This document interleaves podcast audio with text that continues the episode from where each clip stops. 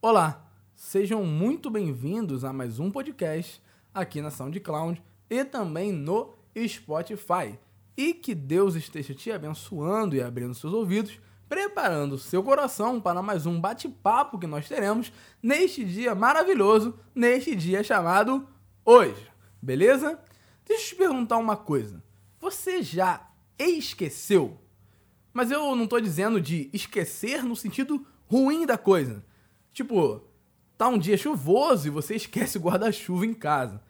É esquecer no sentido bom. Alguma coisa ruim que aconteceu na sua vida, algo que não foi muito legal, experiências traumáticas que você naquele dia queria desaparecer da face da terra. Você já esqueceu no bom sentido? Se sim, deixa eu te contar um segredo. O esquecimento é uma grande bênção dada pelo eterno Deus para as nossas vidas. Porque é por meio do esquecimento que nós paramos de sofrer. É por meio do esquecimento que a nossa dor é reduzida. E Deus deu esse presente a nós para que nós não soframos. Mas, se Deus deu esse presente para nós, nós não deveríamos utilizá-lo contra o eterno Deus. Você concorda comigo? Mas nós fazemos isso todos os dias.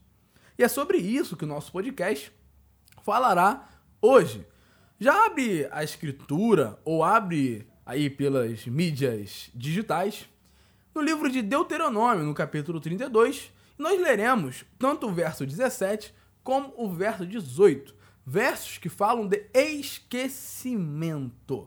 Como de costume, primeiro eu lerei na língua original do texto, já já eu te passo a tradução e nós comentaremos palavrinha por palavrinha, beleza? Então vamos lá. O texto em hebraico diz: Isberru lashdin lo Eloah, Elohim lo yedaum a adashin, mi karov ba'u lo she'arum avoteichen, tsur yeladetha teshi vatshkar El Meroleleha. Então, vamos ler a tradução. Sacrifícios ofereceram aos demônios, não a Deus. Deuses que não eram conhecidos.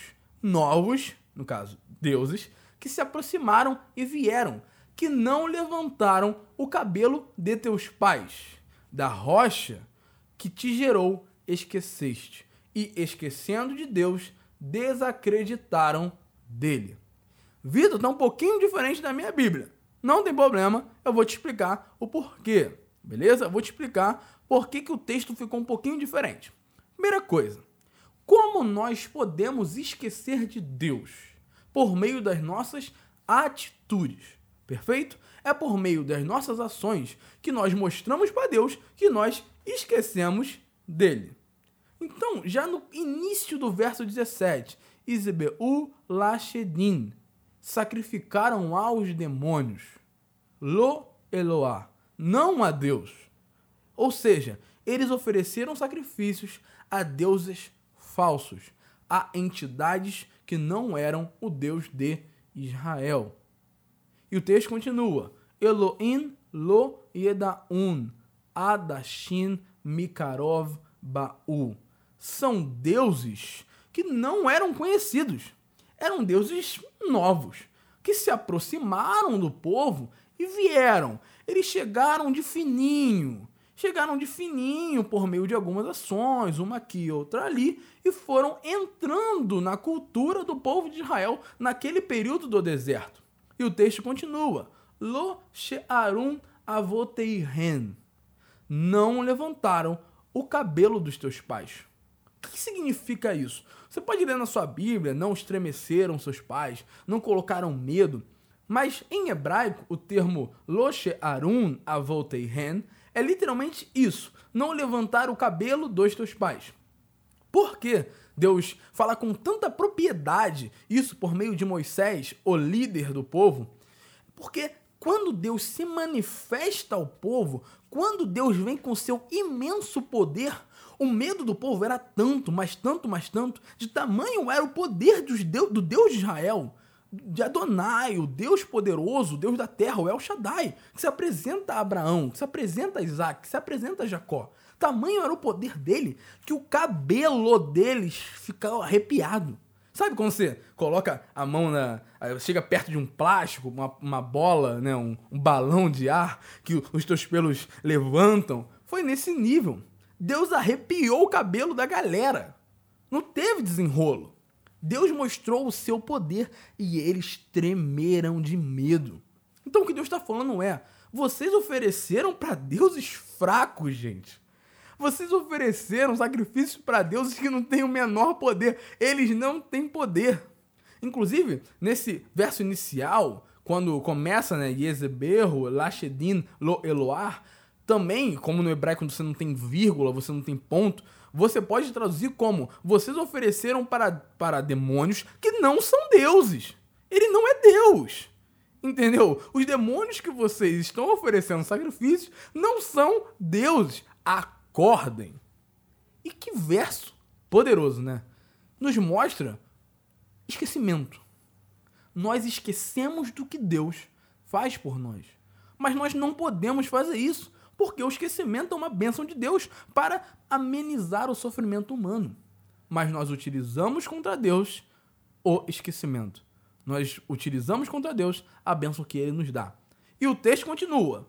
Tsur eladerra texi. Da rocha, tsur. Só que tsur não é só rocha. Também pode ser fortaleza. Em muitas orações judaicas, Deus é chamado de Tsur, de fortaleza. Então, Tsur e Eladerra Teshi, da fortaleza que te gerou. Eladerra Teshi, esqueceiste. Ou seja, do Deus poderoso que gerou o povo, que gerou você, que te fez respirar. Acorda, se você está vivo é porque Deus permitiu. Se você respira, é porque Deus está contigo. Deus soprou. Fala, Vitor, mas com ímpio? Sim, porque Deus, inclusive, é bom para os maus e para os ímpios. Lucas 6 diz isso. Jesus fala isso. Deus é bom até para o ímpio. Se o ímpio está respirando, se o fiel está respirando, é porque Deus está ali. Deus ofereceu aquela vida. Mas se esqueceram. E o texto novamente diz: Vaticar e esquecendo. Ou seja, Moisés teve que falar duas vezes para o povo: vocês esqueceram, vocês esqueceram. Ó, El Meroleleha. Vocês desacreditaram de Deus. Vocês desacreditaram do Deus que tirou vocês do Egito. Só que o esquecimento não era para isso. Era para vocês esquecerem do que vocês passaram lá na terra da escravidão. Para vocês tirarem essa dor do peito de vocês para vocês excluírem isso que estava dentro de vocês. Esquecer é uma bênção e vocês tornaram maldição. É isso que Moisés está ensinando. Vocês esqueceram da rocha, da fortaleza que gerou vocês. Não pode. E um grande rabino, ele explica essa passagem de uma forma sensacional. Ele conta uma história. E como é que é essa história? Tinha um homem que ele tinha adquirido muitas dívidas e ele pediu conselhos para um amigo.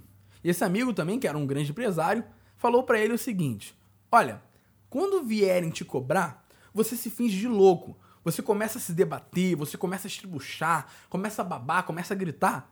Então a pessoa que está te cobrando vai achar que você não tem mais condições de pagar, que você enlouqueceu, e ela não vai mais te perturbar.